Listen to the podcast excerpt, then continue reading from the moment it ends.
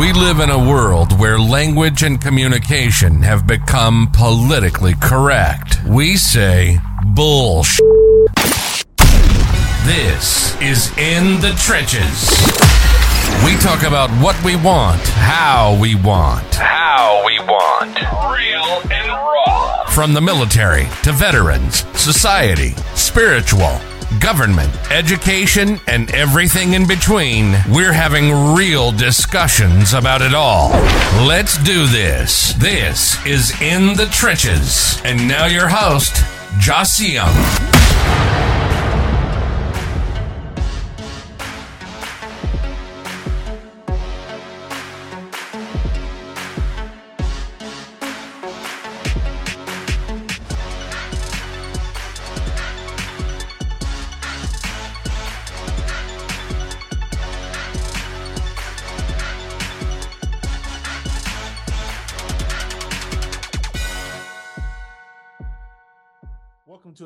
Episode of In the Trenches. Hey, listen, this is your host, Jasim.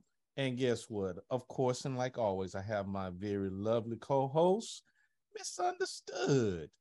So, what's going on, Misunderstood? How are you doing this day? Oh, I am like, what up, what up, what up? like I'm All right. always That's that's what I like to hear. And guess what? Today we have a very special guest that came back. A very, very special guest.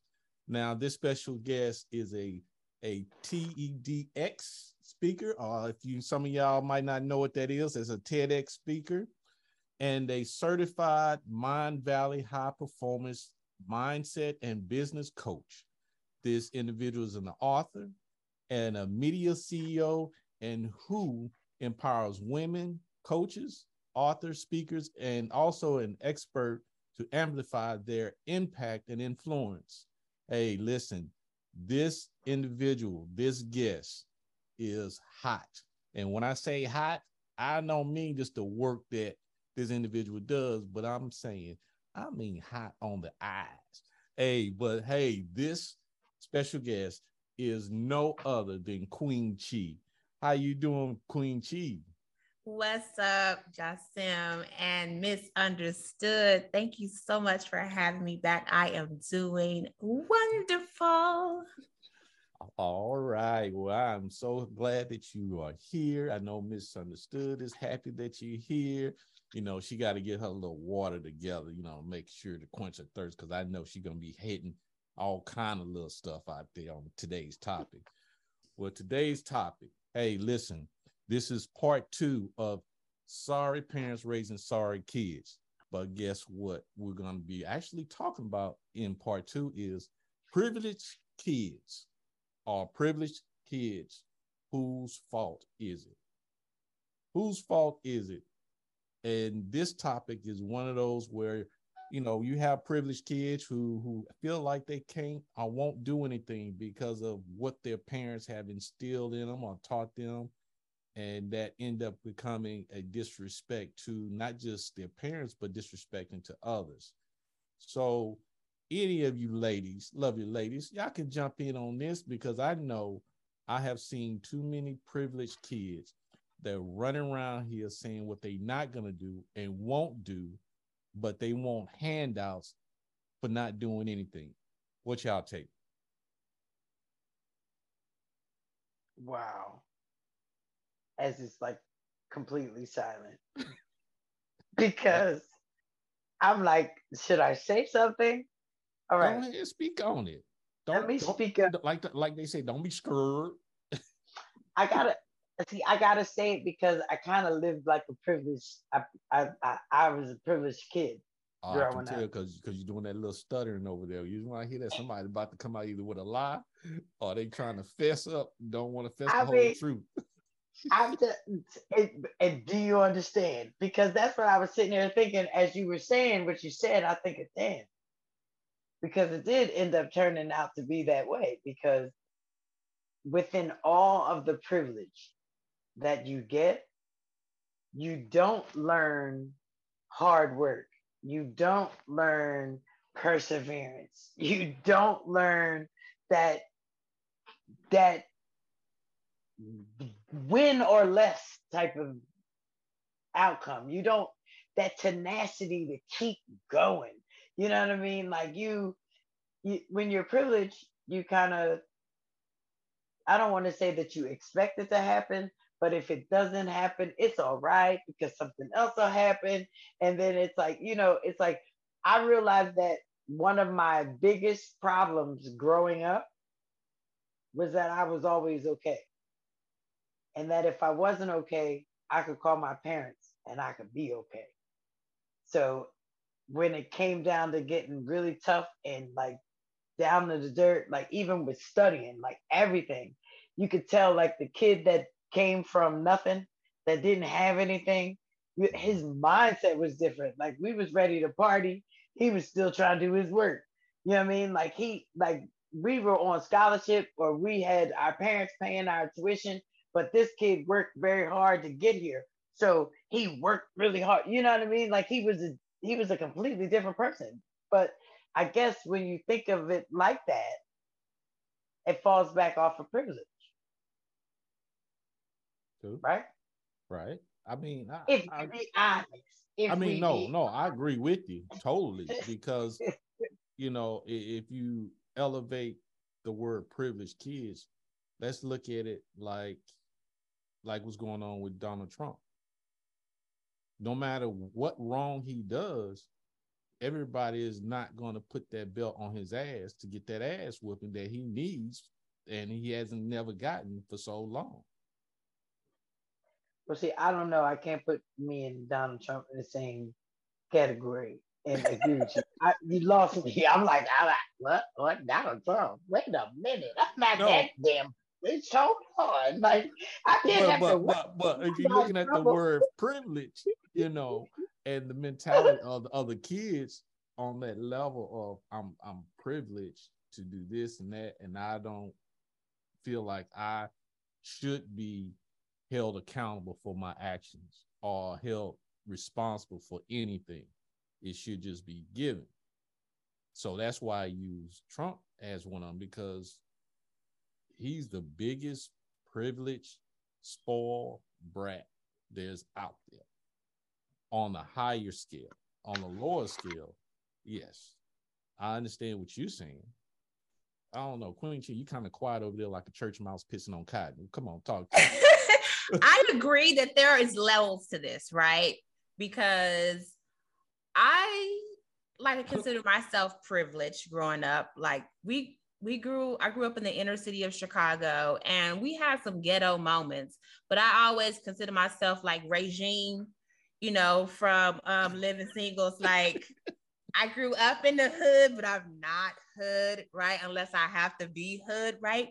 But on the other side of privilege like my mom made sure that i had the stuff that i needed and um, she sent me on trips and different things like that. So i had culture and, and different experiences but she also was a single mom. So I had a lot of responsibility. So I had to take care of my younger sisters. I was a latchkey kid, you know, all of these different things that I had to also buckle down and make sure that I had to understand and get done, right? Because I was her proxy when she was at work and doing different things. And I had to learn how to take care of business. Plus, my mama did not play about education. So I was what always mama don't top of the line as far as education, head of my class, all those different things. But I fast forward because of that privilege and because my mama always stayed on my butt. When I went to college, I went to an Ivy League school on a full scholarship. I completely blew it because I had never experienced freedom before. Like I did not move, think, breathe without my mother's permission. She told me everything to do, how to do it, when to do it. I did not have an opinion. I did not have a voice. I did not have a real identity outside of the sunshine, which was Leisha, my mother, right? And so when I got on my own, I was like, wait, ain't nobody here to tell you what to do. You can do whatever you want. That's nobody here to make you go to school and class. oh, I'm smart. I'm gonna just, you know, I'm gonna roll in there every now and again and I'm gonna catch up. It don't work like that, okay? They was like, you know, thank you for your time your first year. We're gonna see you right with your mama, okay? Because you're not ready for this experience. And I wasn't. So privilege can mess you up. It really can. There has to be a balance. And then even with our children, like we have four children, me, my husband and I, and because we're from the inner city of Chicago. Now, my husband, you know, he hood. He had the hood experience, all that stuff, right? And we didn't want our kids to have that. So we didn't raise them in Chicago. We raised them in Virginia because we were a military family. And even after my husband got out of the military, we stayed in Virginia because it's safer. You know, the school systems are better. You know, it's this um, upper class suburban experience but my kids know that we're from Chicago. So even though they're Virginian, okay, they swear they Chicago hood. Okay, you cannot tell them they not gangster. They ain't never been to the ghetto. I, never had I ghetto. Had same issue with my kids as well, thinking that they hood and they grew up privileged because they think they from Third Ward in Houston. I'm like, it don't work that way. It don't. You're not you're not hood by association, okay? No, you don't, no, no. You don't know no. this life, okay? Uh-uh, you, no, you gotta get your hands dirty. You gotta get your hands dirty. but we see that, but we we what they see and what they applaud and what the story comes from and when you're watching people like on the draft and everything they all have a rags to riches type of story and when you're sitting privileged, you don't have that right. You know, that's like when people start talking about what they've been through. I've been raped seven times. And, I'm thinking, damn, okay. Maybe I need to call my mom. Like, it, mm. mom, it wasn't that bad, never. Like, it, you know what. I'm saying? Mm-hmm. And then that comes into a form of privilege because, like you said, you just said it big and Queen just said it too. What we live as children, we make a conscious effort to not put our children through, which mm-hmm. then allows them to see what privilege looks like. Because even if we can't, we're going to do it anyway. You know what I mean? Like kids in gymnastics. Why? Because you remember playing on the steps and shit. like giving going up and down 12 like the steps, like this was gym. So now you you paying extra money to put your your child in gymnastics just to say they in gymnastics, not just playing around on the on the step. You know, but like we make these like like y'all just said, like and and it's sad because I was that kid but I didn't even meet like I didn't see real black people until I went to college. Like seriously, only black people I knew were my cousins and stuff, my family. My parents made it a point to let it be known these are your family and you can't choose your family. Like she used to mm-hmm. always say that. So they are who they are, and you we accept them for who they are and everything. But my family knew one, don't bring no hood, don't bring no ba- no bullshit to the house. Yeah. Because my mom wasn't going for it. You know what I mean? She had already set it up. Mm-hmm. But then the, my cousins now, my cousins love me so much now, and they hated me when I was growing up because my mom tried to make it seem like we were so, you know, set apart. We were so mm-hmm. different. And so when I started like you said going to college and I made my own wait a minute, you mean she's not here? Even though my mom called me like every day. So I was like 23 every day, early in the morning. Wow. And and and a lot of times it was just to cuss me out, say what she wanted to say, and then hang up. I'd be like, That's because she missed her baby. Is that well, whatever you want to say it. I figured it was privilege because there was privilege because I know so many people now that let their moms go to voicemail, stuff like that. Hmm. Like I never would have imagined putting my mom in a voicemail. You know, I I break my neck just to answer the phone. And then Monday, my boyfriend asked me, he said, she wake you up like that every morning? And you you just answer the phone like you're prepared for the cussing out. Be careful. You telling on yourself. Your boyfriend asked you that in the morning, so he was there in the morning.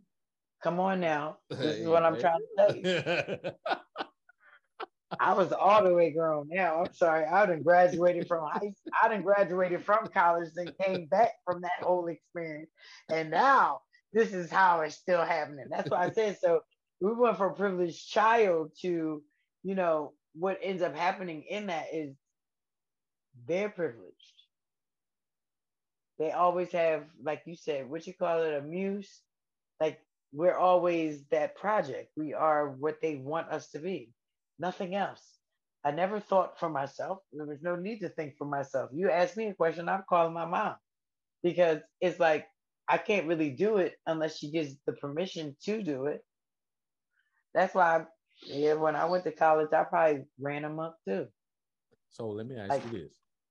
Now I know I know Queen Chi said privilege in regards to uh relating to situation where people or kids are not being taught, you know, key things, you know, as they're growing up. Now, when it comes to privilege, now, like for for my daughters, I had them exposed like like what your mother did with you, uh, misunderstood, in regards to having them see and do different things from judo to to all types of stuff. But it was more for exposure simply because of our culture and being able to have that communication to speak with other people that doesn't that don't look like us on that type of level. So it wasn't i don't i mean tell me if i'm wrong. I don't look at it as the privilege where they're snobby and stuck up because with in our well my situation with our daughters they had to work. They had chores. You i taught them how to cook. You can get your butt in there. You're gonna cook.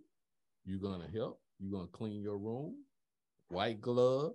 Your, Queen Chi you know her husband white glove cleaning if it ain't clean i'm tearing it up you got to start all over again um and i taught them how to have the mind of want to be their own business woman, not to work for someone else. So I had to drag them through the mud and the dirt so they don't get that mentality. But at the same time, I didn't want them to have the the stigmatism that society, which is not us, of saying that being from the hood where I grew up, is not a negative and bad thing. It's a good thing because it's teaching you survival skills and how to handle the world. And I love that. Um, as long as it was stuff that they actually wanted to do, right? Because a lot of times us as parents, we so busy trying to make sure our kids have exposure so we look good as parents because my kids not ghetto because they do this, this, that, this, and the third, oh, right? I didn't care what folks thought of me. They play tennis, they, you know, your, your child playing basketball and, and football. My child plays tennis and croquet, whatever, you know, that type of stuff. Nah, I wasn't. I don't care about nobody's thoughts and feelings. I was just making sure they were cons- you know, being exposed. So then, if they go into business like you, they can speak and talk to different people on different level and different age group. You know, like I want one of them to learn how to play golf. So then you can learn how to conduct business on a golf course and not in a boardroom. You know, so that type of exposure. Yeah, I understand. Um, yeah, but most parents, not you, but most parents it's, it's for you know for a show they're they don't really care necessarily about that. They care about the imagery of it. And they don't even explain to their child like you said i want you to learn how to play golf because it's going to open up xyz opportunities because that's mm-hmm. where million dollar billion dollar deals are discussed and made on the golf course not the way you think they're made like they show on tv that's mm-hmm. not really how it's done in the upper levels, right? And if you don't have this skill set, then you're not even in the world to even be considered to play in the game of business, life, big money, right? Correct. But a lot of parents don't have these conversations of comprehension of why I am exposing you to a certain thing, why I'm putting you in a certain thing, why I'm restricting a certain thing from you. I know when my growing up, my mom was like, just do as I say. Mm. That, you it. couldn't ask, there was no ask why. My mom was from Mississippi, okay? There was no asking no why. You, you don't have no opinion. You don't you don't ask no questions. You just do as you are told. Kids are seen and not heard.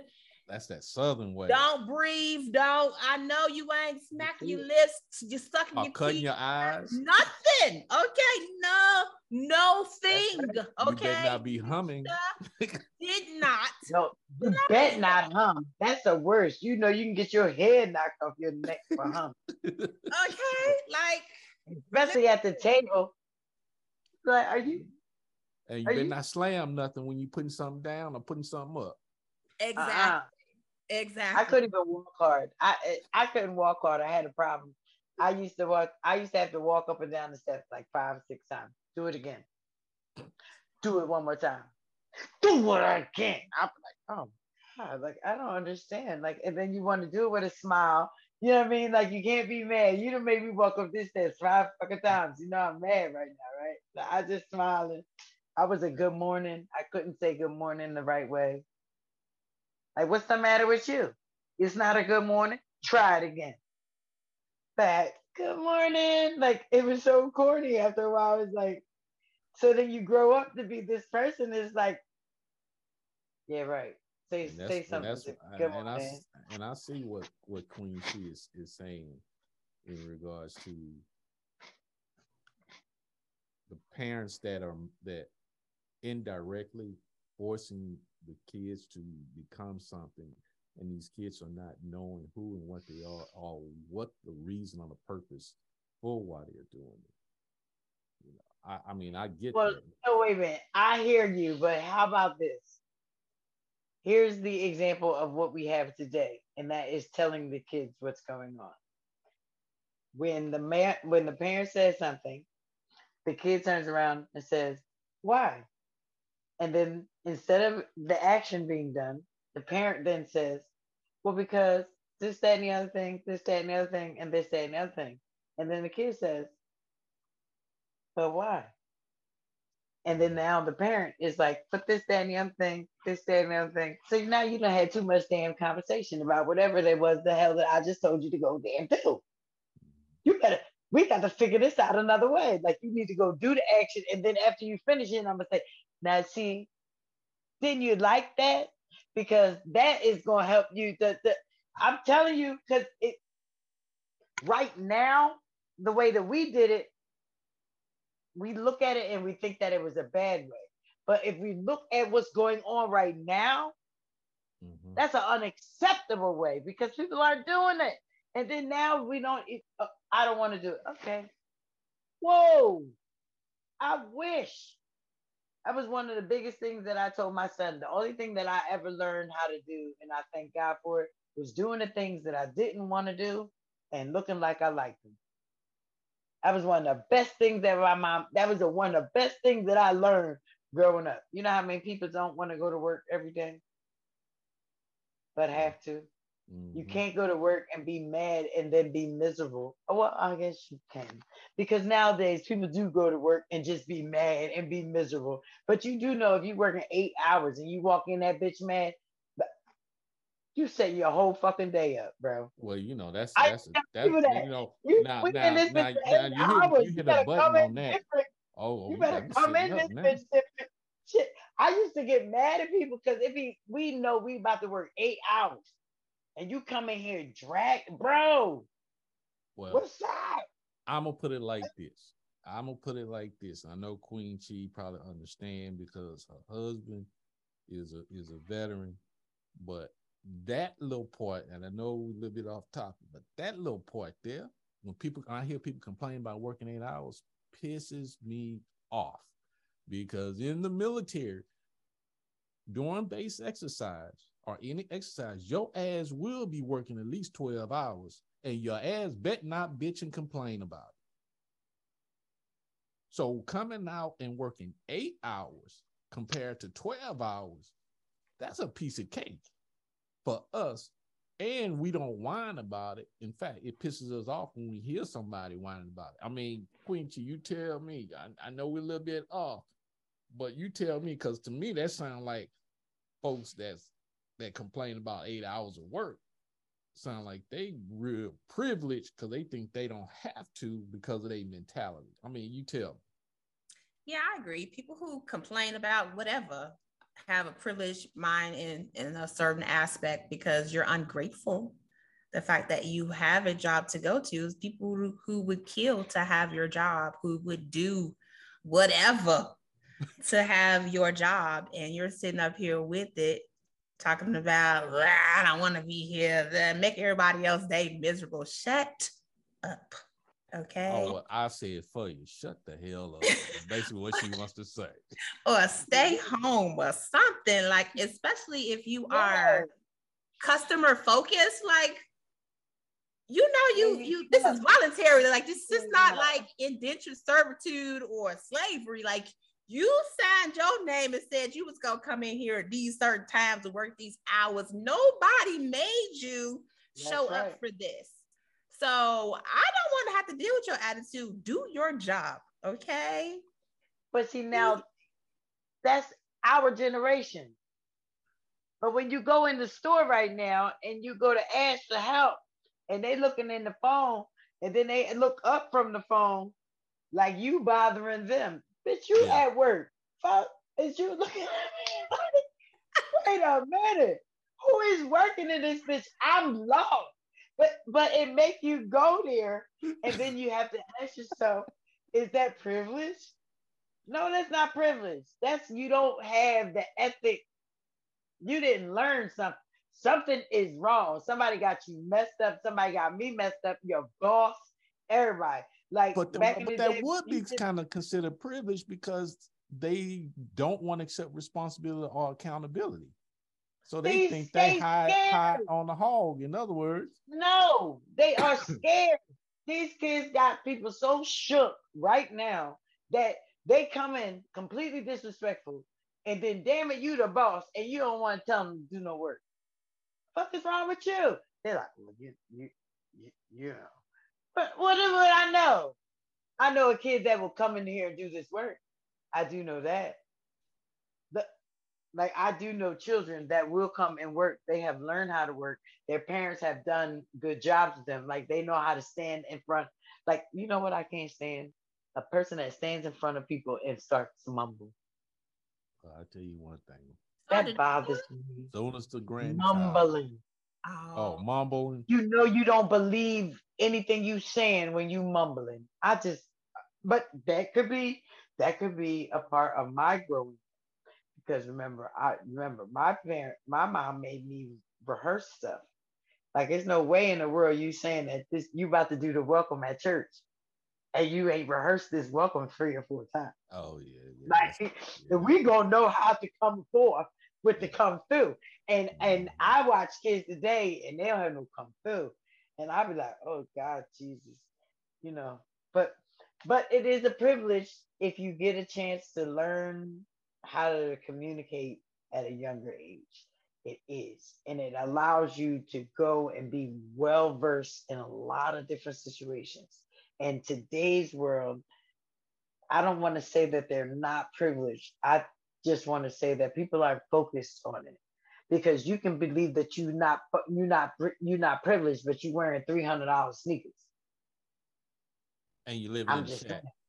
That's but do you understand what I'm saying? I'm just saying, like, I, and you want to say that you're not privileged, but bro, them bitches ain't them bitches ain't walking by themselves. Like shit. And they ain't wiping their ass. That's a whole man. That's like a whole. What do you mean? That's three hundred dollars, yo, bro and they be and they be walking around like like people is struggling right now, and I'm thinking, are you really struggling?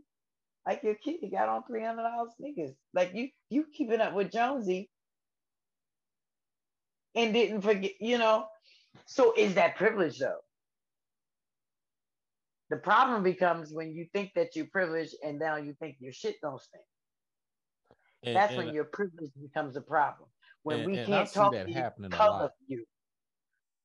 Right. That's where the problem comes in. It's not so much about being able to give your children the best.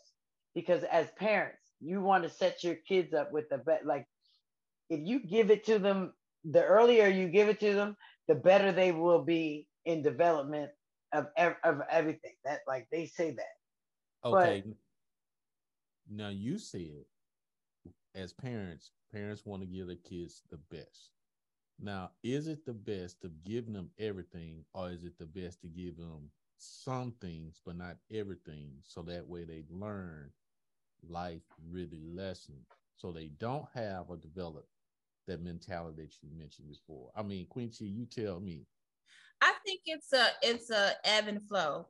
I think that we as parents we want to expose our kids to the best we want them to have the best that we can offer so they know that they are worthy of the best right but we don't want them to think that stuff fall out the sky either like yeah. you know like Second i have a trophies. i'm about to i'm about to go there for a trophies. second well peer, you know uh, parents tell their kids about santa claus and all that other stuff Listen, my kids, we had no Santa Claus. I worked hard, okay?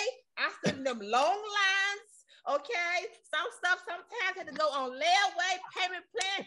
You better know that ain't some fat dude that not even got no chimney. Ain't no dude come up in here and bring nothing, okay? Nothing. We paid for this. You welcome.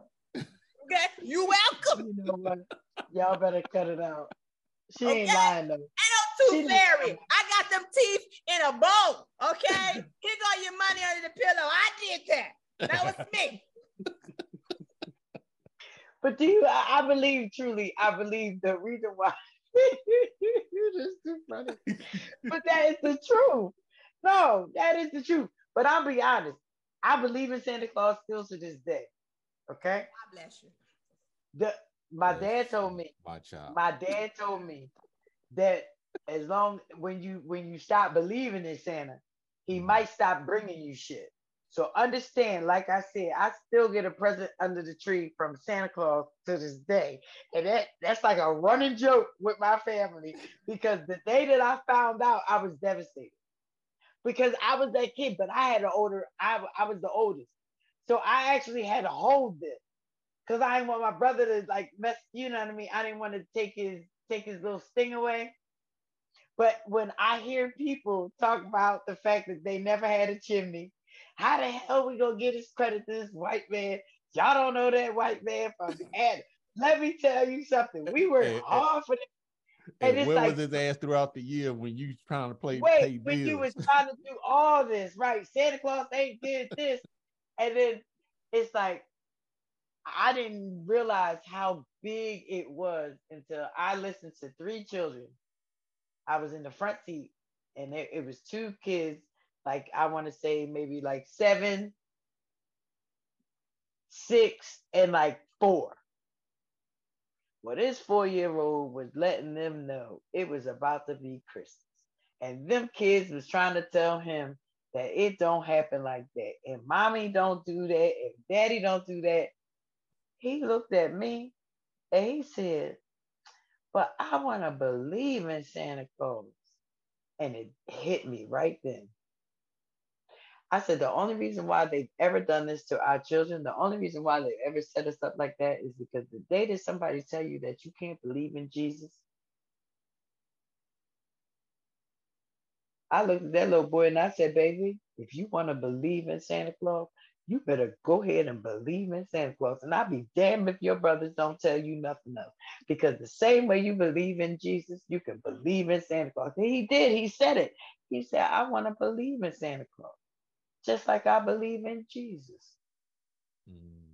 And I thought about it and I said, but what we have done is all of that truth has taken us further and further and further and further and further away from just believing in the simple things you know, like something good is going to happen. I don't know how, I don't know when, but something good is going to happen. Even from the tooth fairy, I, I lost my tooth. This is a painful thing. I'm gonna go to bed, but when I wake up, what is gonna happen? Not only am I gonna be entertained, I'm gonna get paid for my pain from your mama. do you understand? From your mama.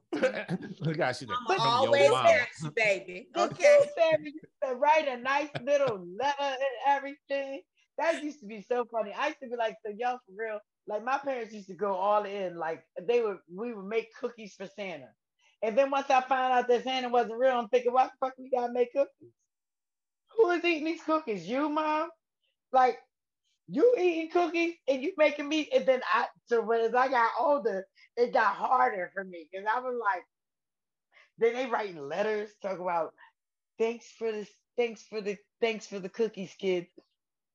Hey, I'm like, oh, y'all Imagine if your parents would have turned all that energy into family traditions instead of focusing on Santa but instead y'all making cookies for the families is something that y'all do together as an experience. Right. Y'all eat the cookies together. Or your tooth fell out. That's all right baby. I got you. When you wake up in the morning mom gonna have some good for you.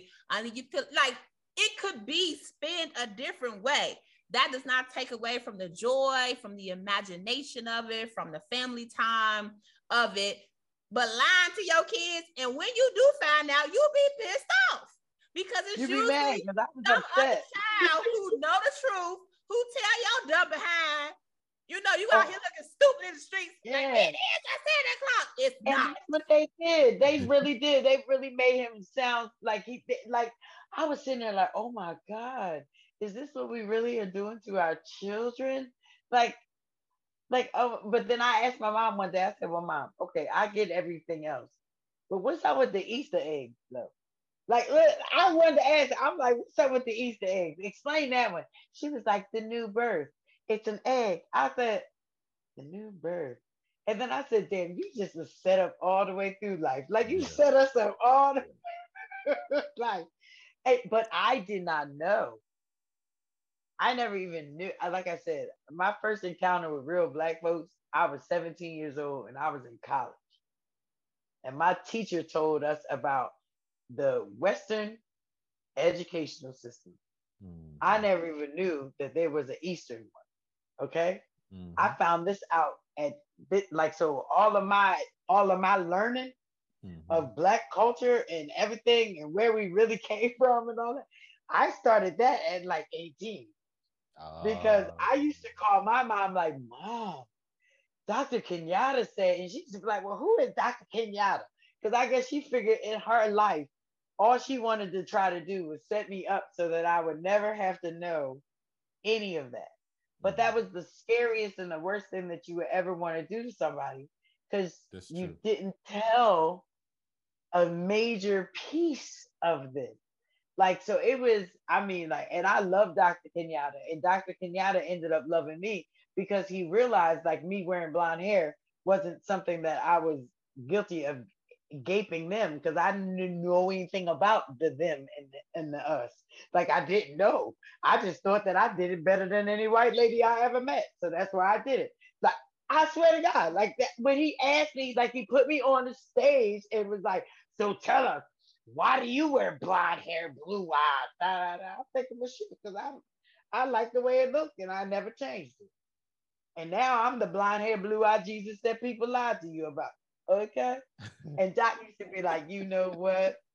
And he never let me, he never made me change it. I was able to do, but I got like scripted as Malcolm X in one of his stage plays. And I just tied my hair up and I did my whole sister soldier act and everything. Everybody was like, wow, that was awesome. Blonde head, blue eye, the whole night. But I never saw it like that. You know what I mean? But my neighbors also burn crosses. Got me? Mm. So, right. So, because of the fact that my neighbors were over there on some white shit, my mom was determined. That's why no matter what room you was in, you took over. It didn't matter who they were. There's no such thing as you can't do it because you're black and they're white. You can do it better than they can. You, you, you know what I'm saying? So on that note, I got a lot of power on it. But then when you sit in black circles, I couldn't say nothing because they were talking about the Eastern and what it was and how it was when it started. And I'm thinking, I, I don't know. So, so, it was a piece of my heritage that wasn't there within that privilege. So you know how can how can that be a change? How y'all ladies, what you all think on the idea of how privileged kids, how we can change that that understanding the the or the teaching or things of that nature, especially for those that's listening, um, that may have thought about it but afraid to talk about it because you know that's what we all about real and raw discussion you know. Hey like bernie mac say and i love the brother.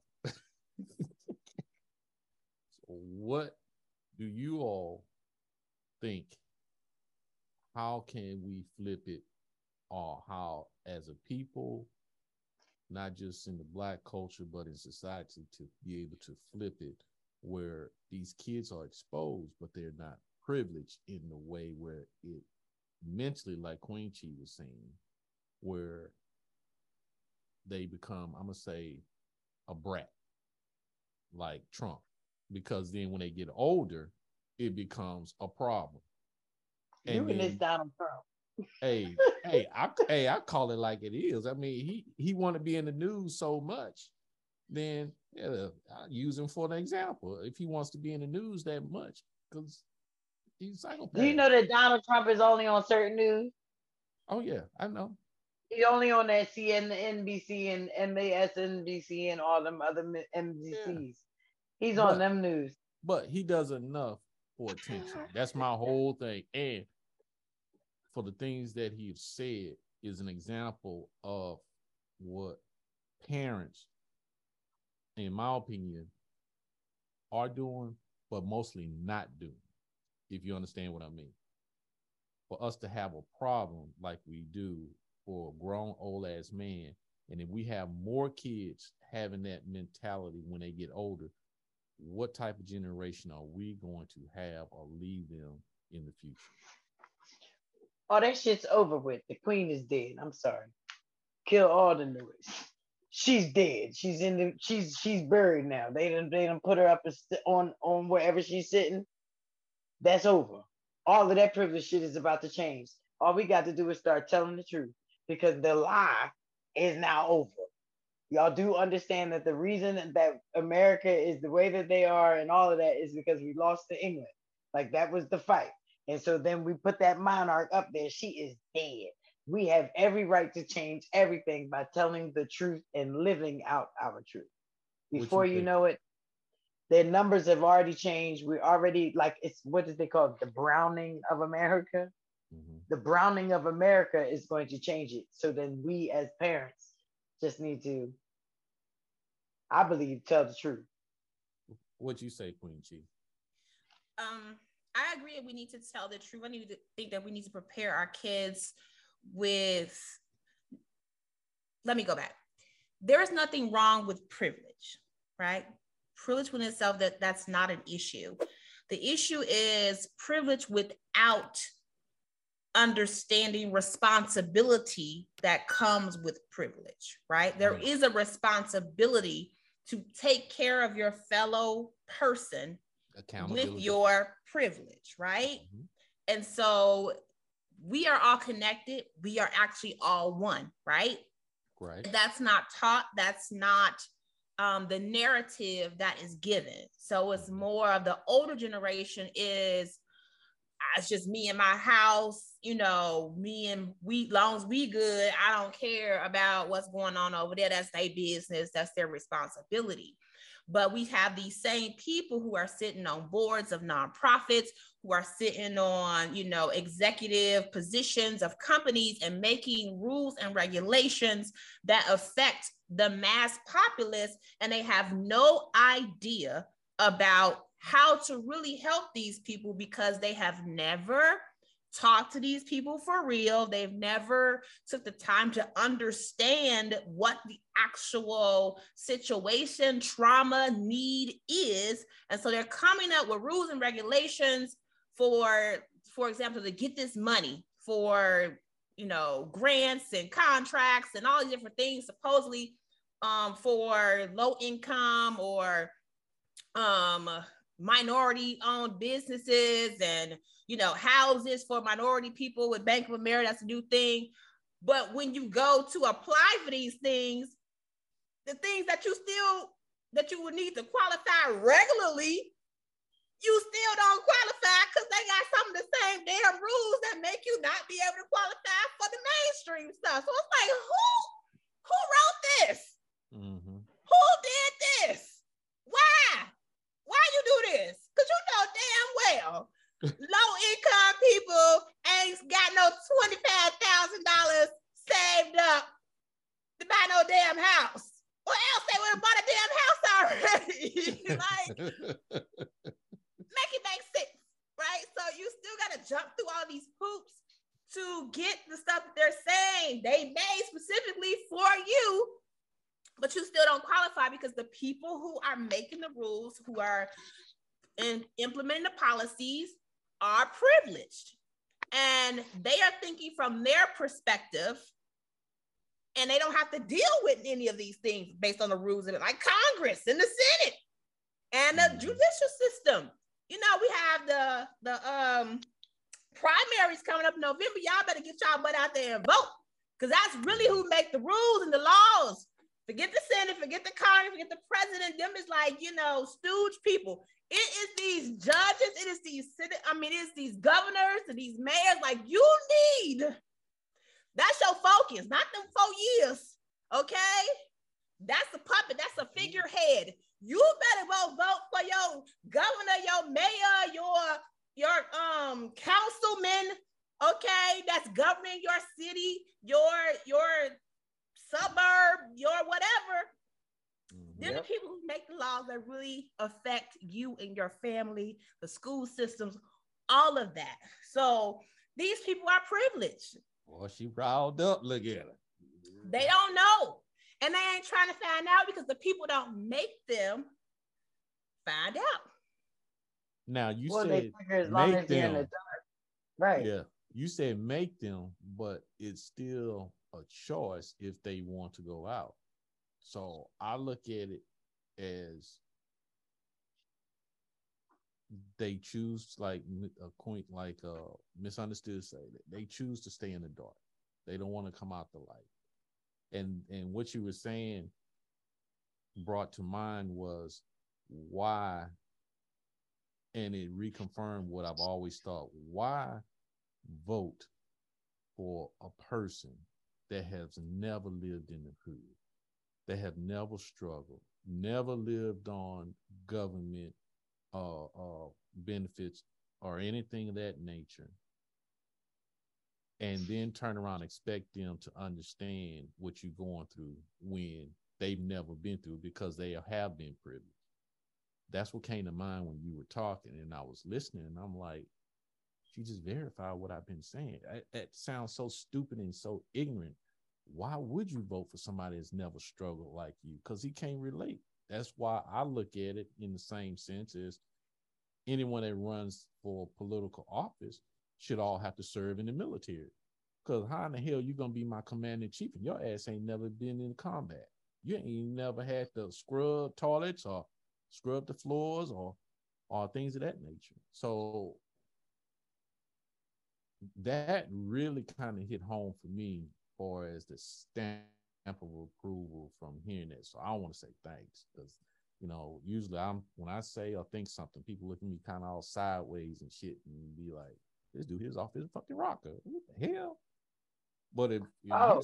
if somebody else is saying the same thing and thinking the same way, I'm like, okay, well, it ain't me you know, and, and that's why in the trenches is what it is now because we're saying what everybody's thinking but afraid to say.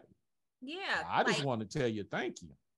So, like I said, privilege is not privilege in itself is not an issue, but I think that if you if you come from money, you come from wealth, you have or you, you know, you have built up this experience to where you give your child different experiences to make sure that they're prepared to be a global citizen that you also need to make sure that they're prepared to touch the needs of others. So they need to volunteer. They need to do missions. They need to go out and experience the actual world not the protected world not the glamorous world but the real world with real people. So they're not naive to think that everyone has been afforded the same privileges um, and experiences that they have. And when we do that, that opens up number one, gratitude, the fact that I get to have this opportunity to be able to live like this, but also opens up compassion because I understand that there's no difference between you and I other than my mama was this way and your mama wasn't, you know? That's it. And so I could have, I could have been you. I wasn't, but I could have been. And so I don't get to look down on you or pretend like you don't exist because you don't fit in the mold and bubble of what I think, you know, your life experience should be when you have not been afforded the same opportunities that I have. Mm-hmm. So I think a lot of times with privileged people, they're looking like, well, I pulled myself from, from my bootstraps. But did you really though? You grew up in the Hamptons. What bootstraps did you oh, pull yourself up from? I, like, got, I, I got one for you. Well, I grew up hard and I was broke. Only thing my daddy gave me was a million dollars. Right. you know, just I understand how hard knock life that was, right? I ain't even had no daddy. How about that? My daddy ain't never gave me nothing. Okay. Mine but sperm to make sure that I was born. a mess. He just but made sure he shook it off right. That's all. um, yeah, yeah. Look, oh my God. Only in the trenches. Only in the trenches. That's all I can say. But you said something. So are there other people running? The people that put them, the people that came from nothing? They or all, are they somewhere they else? All, most of most, if you really look at it, most of everyone that's running is is all on some level as being privileged in the way where it's not the same type of privilege like us grew up in inner cities and went to an inner, inner city school, uh, had a situation where you see your your parents or, or one of your parents struggling, trying to survive to to provide and do better. Most of them, if you see them that's in office, have never seen or experienced that. No, that's what I was saying. So the people that have experienced it are they on the ballot? Are they trying to be out there?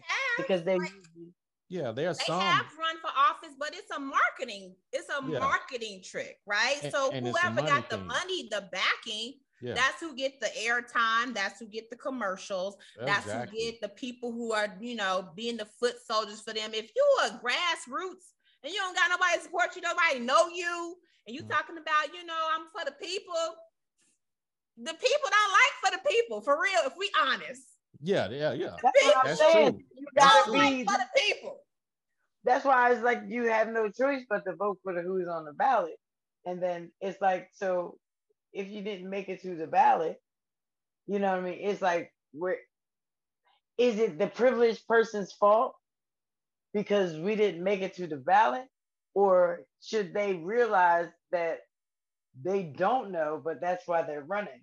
So then what they do is they put a lot of those different types of people in their cabinet so that they can have that conversation going on within them because unfortunately they don't have it. You know, the one who is coming from that life, uh, everything does not have the campaign money to run and get on the ballot and then get the vote and then win the vote. You know, so it's like, it's really, it, you, you always have a good one and a bad one. And then you might have like the mediocre one. But we have so many people that don't even care enough to go vote. We lose because we don't show up. Not so much at who's on the ballot and who's not. We lose because of the people that just have given up. They have, whether you're privileged or hood or whatever, there's a defeat in it. Where it's like, okay, we already lost. Like, well, so I don't need to show up. I don't I mean, need to vote. And I mean, then you look and you see these people that are there, and then they're handing down these laws, and you're like, did they even ask anybody? You know what I mean? Like, you didn't even look outside the community to see what the community needed. You just went on along with whatever this was. And it's like, but whose fault is that? It ends up becoming our fault because elected officials are exactly that elected. So therefore, they can be sent home with an election, you know, by losing an election. But then again, I asked the question, you know, who is the person that is stepping up? Or does that person have to come with an organization? You know maybe that's what it is. They need to pair it's, with an organization yeah they need the to pair. that's what it is. They, they, and then they go i mean that's that's what it is is they need to pair with an organization they need to get the endorsement of the organization they need to be out there kissing the baby where the baby is pretty or ugly they need to be doing that you know they they, they but well, that's what them fools is out there doing. That's why they getting them damn votes because they out there kissing babies and doing all the other dumb shit. But they and got the money though. Money. Yeah, and and and she's right. That's where they have the money.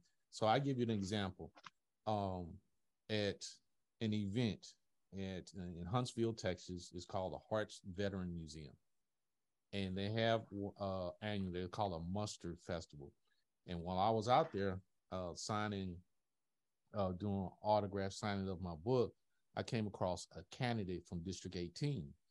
And even talking with her as a concerned mother and a business owner, you know, like she explained to me, she was like, you know, I don't care about the Republicans, I don't care about the Democrats, but I had to pick a side because there's so many Republicans that are male and I would have gotten voted out. So I had to go to the other side.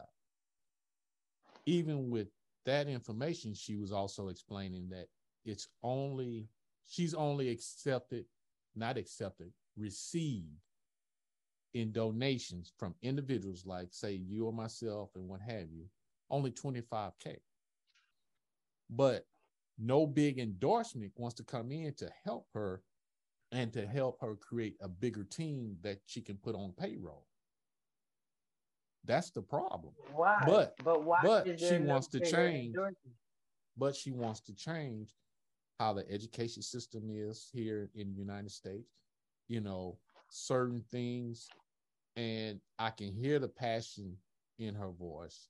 You know, and she even wants to do something or have something to create to stop racism because her kids are biracial because she's white and her husband is black. And they get tormented when they were going to school because who they were, which causes confusion with the kids not knowing they're not black enough or they not white enough. You know, that type. So she does not have those big endorsements because one, she's a female. That's one. Two, people are traditionally going to the party like the Republicans because they see they have more money. It's just like most people, most blacks will go to the army because the army has a bigger budget. But yet, if they really did the research, they could have gone in a different branch and had a better job, a better position. But because that's all they see put in their face is the army that's all that they focus on and they and they tunnel vision like you know like Queen Chi was saying. So that's the example that i can hard concrete example and i can give what Queen Chi was talking about and and you as well yeah because i'm an independent and the independents be talking about making these changes. They be having, you know, good campaigns, but they don't have the funding or the backing. So they didn't, they don't got no millions of dollars to run no stupid commercial trashing the other people about all this stuff. Like, I don't, but the other part of it is it's not just their fault because we sit up here and watch it. Not we as in me, I don't. But the grand society buys into this. the society buys into this. So they're watching these smear campaigns. They don't do research. They don't understand like what the platform is the person is actually running under. Mm-hmm. Like they don't know the character of the person. They're just looking at what does they're putting in front of them, saying, "Look at this. This is great, right?" Like Tom and Ted Cruz. family wise, generations, we're Republican. Generations over here, we're Democrats. It don't and matter. That don't mean it's right. It don't matter what it is. You just vote Republican. Down yeah. the ballot, you just vote Democrat. Down the ballot, you ain't never read these names. You don't know who they are. You don't know what they do. Nothing. Long as you put the D or the R, and Listen, we have a dumb society. We used, to, we used to make a phone call, but like, all right, mom, um, it's it's time to vote. Who we vote for? Mm-hmm. Okay. Who? Uh, okay. All right. Okay. Bye. Never knew anything about anything about anything. And now it's a shame because you're watching it happen. But at least we went through the motion of at least voting. I went into the voting booth. Was it last year? I had the people in there cracking up. Now, see, I've always lived in the county. So because I've lived in the county, it's always been different. Philadelphia is like a whole different county. So you vote for the mayor and all that kind of stuff. Like in the in the little county, you don't vote for that. You vote for the governor and you know your little state reps and all that. But so this was my first year in like the big Philadelphia election. But when I got down there and first realized that the whole damn system was like that. First and foremost, we fucking up because if you can't read, you can't vote. Simple as that. Shit. If you can't read, you can't vote. Because the book that I had to read to figure out what the fuck was going on, I was in there like, you gotta be kidding me. What the fuck is this? The man was like, just, just, just vote. Just vote. You gotta read the whole damn paragraph. Yo, I was in there cracking up.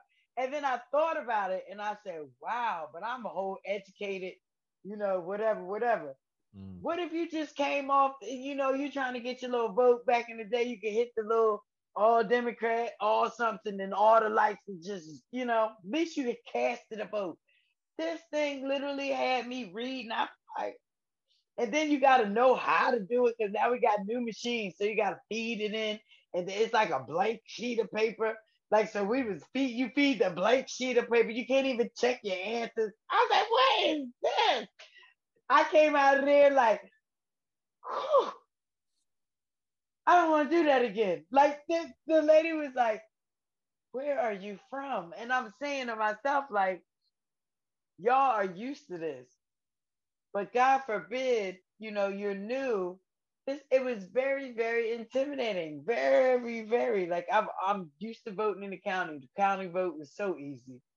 Man, they had all these little roles and, and then this and then this addendum to this. And I'm like, if the person is not reading all of this, how is you getting a real vote out of anybody? And that's the problem. I think they put more work on you because at the end of the day, if we can make the choice not to do it, that's automatically a vote for the other side. Yeah. And that's I mean, what it seems like they're doing. We got a dumb society. Yeah, I, but do I you agree. understand? Understand? But that. but how but how did the dumb this uh society? I mean, school back to privilege. School, right? That Western civilization of school. That, that teach you half-ass stuff, and then you have a whole what was that? Eight years of that No Child Left Behind. That No Child Left Behind killed half of us. Okay, yeah. y'all y'all trying yeah. to figure out what's wrong with these kids now, and y'all trying to figure it out. The yeah, children that, you see, their parents are the no left behind children. Yeah, like, full of crock, and these kids mean? are suffering. Like so, now. before you before you go jump on them kids, like before you go jump on them kids, understand that the children that you see today, their parents are the no left behind children, which mm-hmm. means that probably no one in the house can read over a fifth grade level, unfortunately. And I mean, and I and I don't mean to say that like in a bad way, but that's the reality of the way, especially coming in the Philadelphia area. I definitely know for a fact you can start testing people. People are out here reading on a fourth, fifth grade level, but you know they got jobs.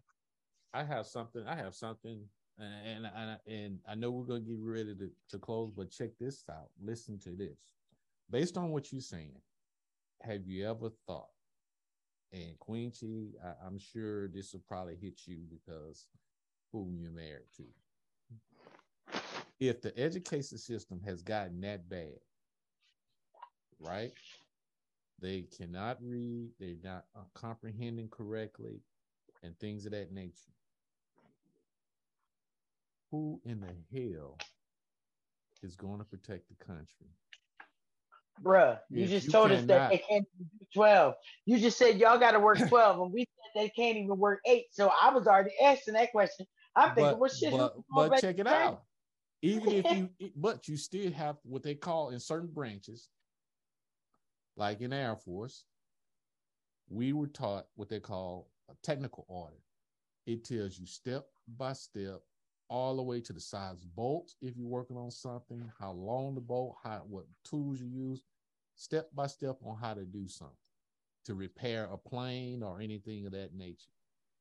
If these kids can't do it now, who's going to protect? That's why I said who's going to protect the country because they can't comprehend enough to be able to work on these government toys that people want to use to protect the country. And a comprehension skill is the toilet. But isn't that the agenda though?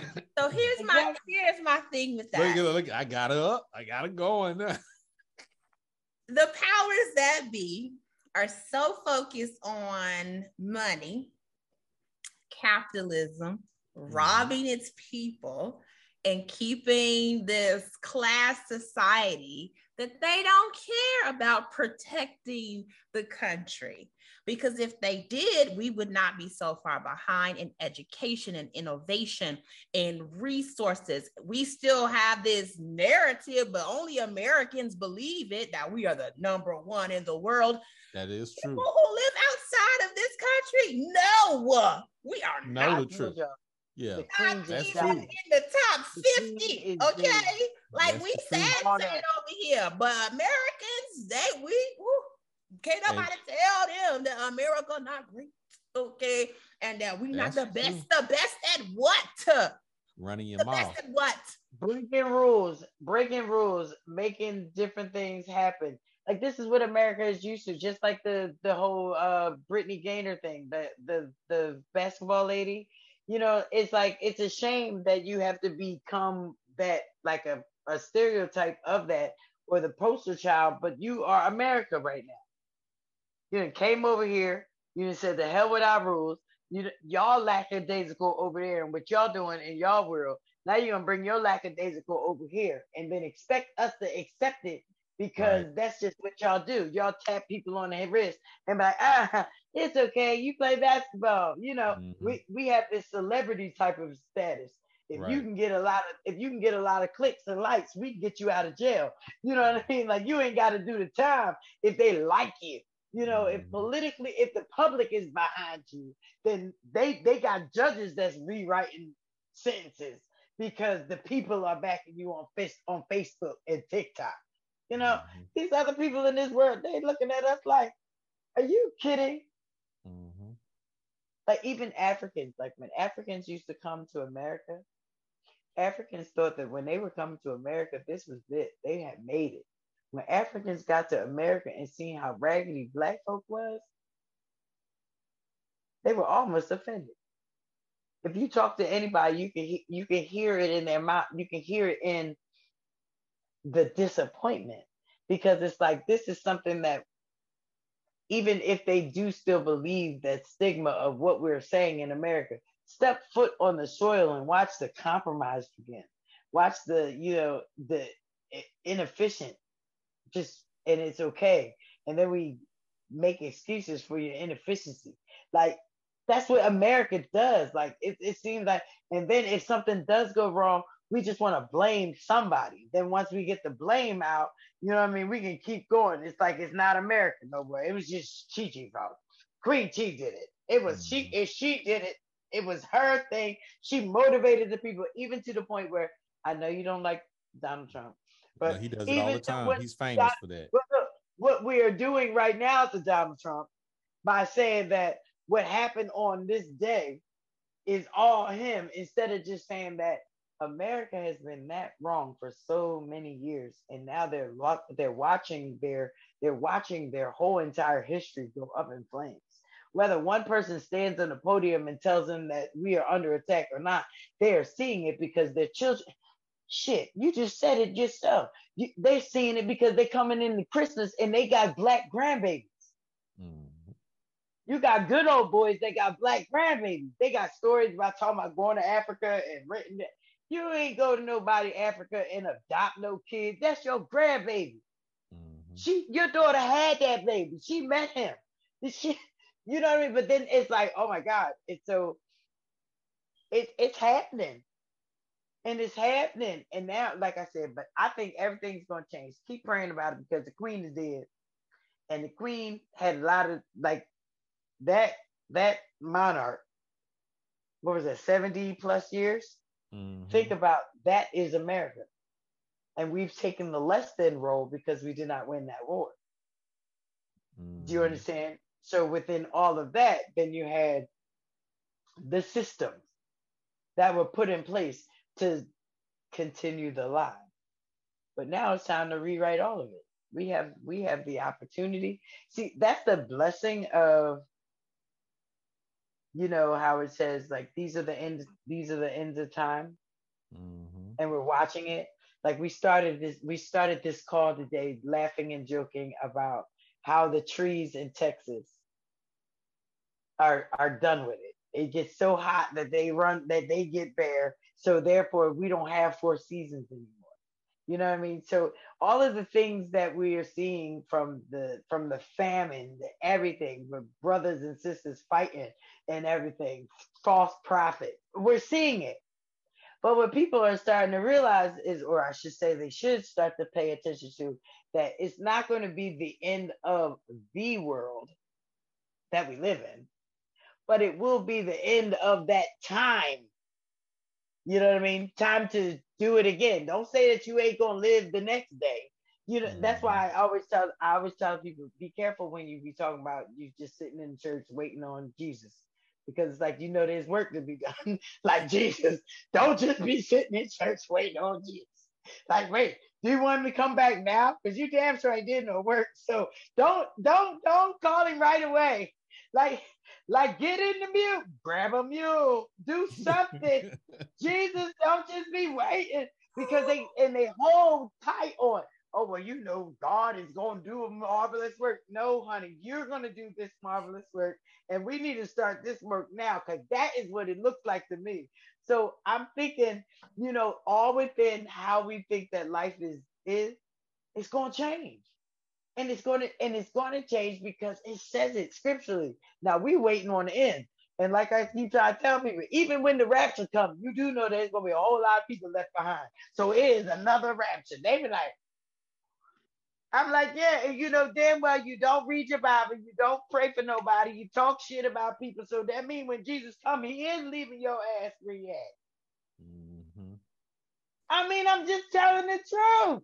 That's what it says. You right. He said he coming back for spot or wrinkle. So wait a minute, oh bro, you just as raggedy as the rest of them. Where you think you going? Shit, he gonna walk by you just like he by else in your church. And, and y'all still gonna be there. So get the ministry together sooner or later, right? Either before or after. You still, but it's just like I'm watching it I'm watching it, and that's what's really going on things are changing. The world is about to end. That world that we know is over. And we got every right, especially as believers, to, to take the initiative right now. If you don't do nothing but lean on one person, I tell people all the time lean on one person. especially a baby. Like anybody underneath your waist, you should definitely be leaning on all of them. But if you see one teenager, somebody, you know, that looks like they sometimes they have a nothingness about them, lean on them. You know, show someone that you are paying attention to the nothingness that they are got going on and watch them change. You ain't got to beat nobody up. Just tell them I'm watching you. You know, so that means, hey, I remember when the old head said she was watching me. I was thinking, bitch, don't watch me. Watch TV. You know, that's what I was thinking. But then I realized, damn, that's God putting people in your place, you know, like because we've all been called for a reason. We're here for we're purpose for one thing. And if you don't ever figure it out, you're just gonna go through emotion of doing all these other things. So it's like sometimes I fall back on my privilege because my privilege saved me and my privilege helped me like in a room full of people.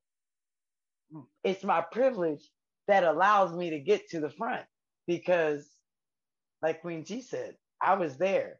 I went to that class. I did volunteer. I did candy strike the word so i know what it's like to not be able to just come in and say what it is and i need to just do what you need me to do you know, and be the helper that I'm supposed to be, that hostess with the mooses. You know, we were those kids. I was a hostess with the mooses. I will give you the shirt off my back. These kids today, they don't know nothing about the hostess with the mooses. They looking at you like, well, what you want me to do?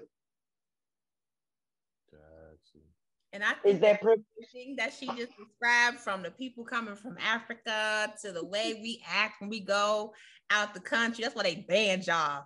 Y'all couldn't go nowhere during COVID. They wouldn't even let you, you out seen that because y'all don't know how to act. Okay. But oh, yeah. they want no parts. Definitely. They want no parts. They you see that though, they cut it off real quick. Ah, that's, a, that's the because Americans are privileged. Yeah. Mm-hmm and we we yeah. go to other nations Wanting with our privilege and be running amok, could be breaking all kind of rules, be tearing up stuff, be acting crazy, be demanding attitude nasty. You you you know that right. you in jail. Our place. Okay. But, Who got but flogged? You know what? I remember the kid that got flogged. I think he was like the first kid. I think he went to like Singapore or something. Do y'all mm. remember that? Like yeah. he went, he did something wrong, and they like flogged him on that, like nationally, and like America was so upset, like, "I we don't beat our kids," and they're like, he violated, like, yeah. I would, I would never forget that. They flogged him, and and it was like America was so violated, but it was like forget the fact that he did the violation.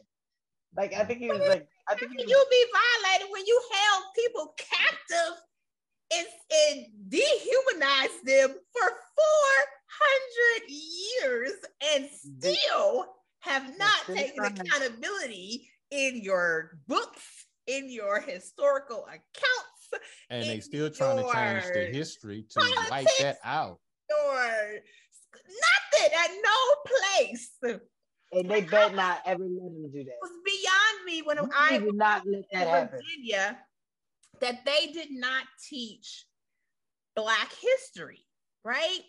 During Black History Month, they learned about countries in Africa like Ghana. Now, that is a part of history, but we're talking about specifically things that happened on this land in February. These people who lived here. And I could not understand, like in Chicago, they embedded our history in us. Okay, we singing the the um the Black National Anthem at the mm-hmm. beginning of school. It's not just doing Black History Month. This is this is life. Mm-hmm. So when mm-hmm. we get to these other states, I'm like, y'all on the shores. You have to go stage thing. Y'all is auctioning out people from right here. You don't teach nothing about Black history. The audacity Y'all don't know the black national anthem around here? How is this possible? Right? Privilege. he said privilege. I learned it. Well, I learned well. it. But like I said, my neighbors burn crosses, so it, it's different. We learned it, but it was you know we learned it. Like what I did do, we used to go to tours where the Underground Railroad were. Like that's that. Like I went to a school that had the little lofts. Like there were like three hiding places for slaves to come. Like I went to that school. Like I went to a Quaker school growing up.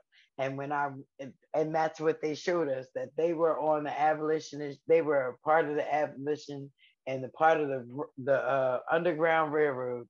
And it was like that was that was the close to my history as I you know as I really growing up. That was what I saw. Gotcha. Now, of course, you know we had Black History Month, but we only learned about. I think you got a. You probably got two paragraphs on Martin Luther King, and then you probably got like two sentences on Malcolm X. And then they like to show you the difference between the two. You know what I mean? And then it was more so we like Mar- we like Martin because we can conform him, like we could we can handle him. But we didn't like we don't like Malcolm because we didn't know how Malcolm was gonna show up. And then you hear the by any means necessary and everything. They never liked that message. That was always the scary message, especially coming from a black man. So at least Martin, they knew that they could trust him. You know, I mean, he was coming with God's word and he was coming peaceful you know. Okay, but um, All I just right. you well, you heard y'all know your privileges. Look, you all know your privilege. You you know your privilege here, and so I want to first first thank Queen Chi out of your very busy schedule as a business owner as a mentor, as a coach, and all of the above. I want to thank you just to come out and just talking with us on this topic. Privileged kids, whose fault is it? part two of Sorry Parents Raising Sorry Kids. Hey, if you're listening to us now, which you are, hey, listen to us on our website, inthetrenches.com, inthatrenchespodcast.com. Hey, and also you can find us also in all podcast platforms. And also listen, hey, guess what? The one and only Queen Chi has a website for her business. Hey, I need you to check her out. But before that, I'm gonna let her tell about her podcast and what she got going on. Tell the people what you got. Thank you so much again for sharing me with your audience. So, listen, I have a podcast called Audacity to Rule, and it really helps women, leaders, CEOs understand that we are queens and we rule our sphere of influence, but from a place of holistically inside out, right? So as leaders, you know, we're taught, especially as Black women, that we have to be strong and we have to be fierce and nobody can see you sweat. Nobody can know your struggles, right? But we do struggle.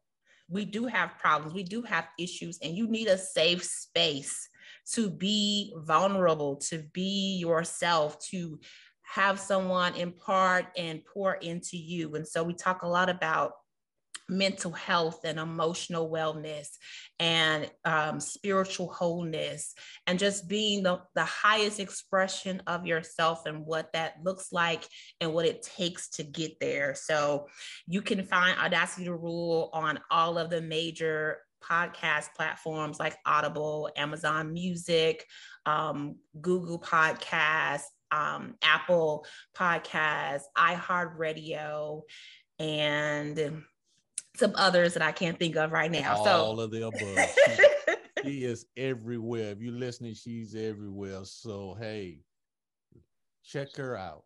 Listen to her. She has a lot of food for thought for the for the females out there in the position that she just described. And any men out there, hey, I would encourage you to kind of listen in as well because guess what? If you understand understand both sides of the fence, then you know how to handle a situation and appreciate it a little bit more. Hey, I'm also here with Misunderstood. Misunderstood, you got any last quick words? Man, I could just say that take advantage of all the opportunities that you have. But like Queen Chi said, any kind of privilege that you can give, any kind of privilege that you can receive, learn the reason why, learn the understanding of how to do it, and then learn the learn the rules. No because it's important. Game. It's no, it's important to know the rules because no matter how privileged you are, you don't just want to come in and bogart. You want to use your privilege for an advantage. Don't use it as a disadvantage of taking advantage of people that are less than.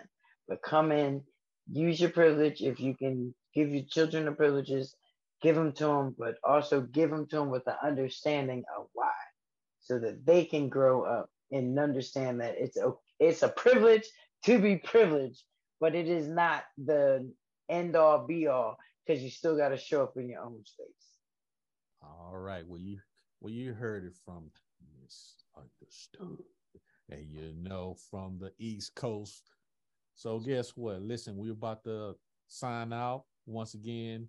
This is your host, Jassiem, and I want to thank y'all for taking the time out to listen. Y'all could have listened to any other podcast, any other show, but you stopped and you started listening to us.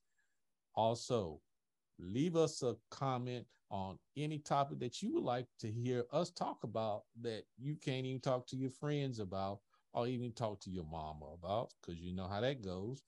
So just leave us a comment. And guess what? I just want to say thank y'all for listening, and we will see you in the next episode. Peace. You've been listening to In the Trenches.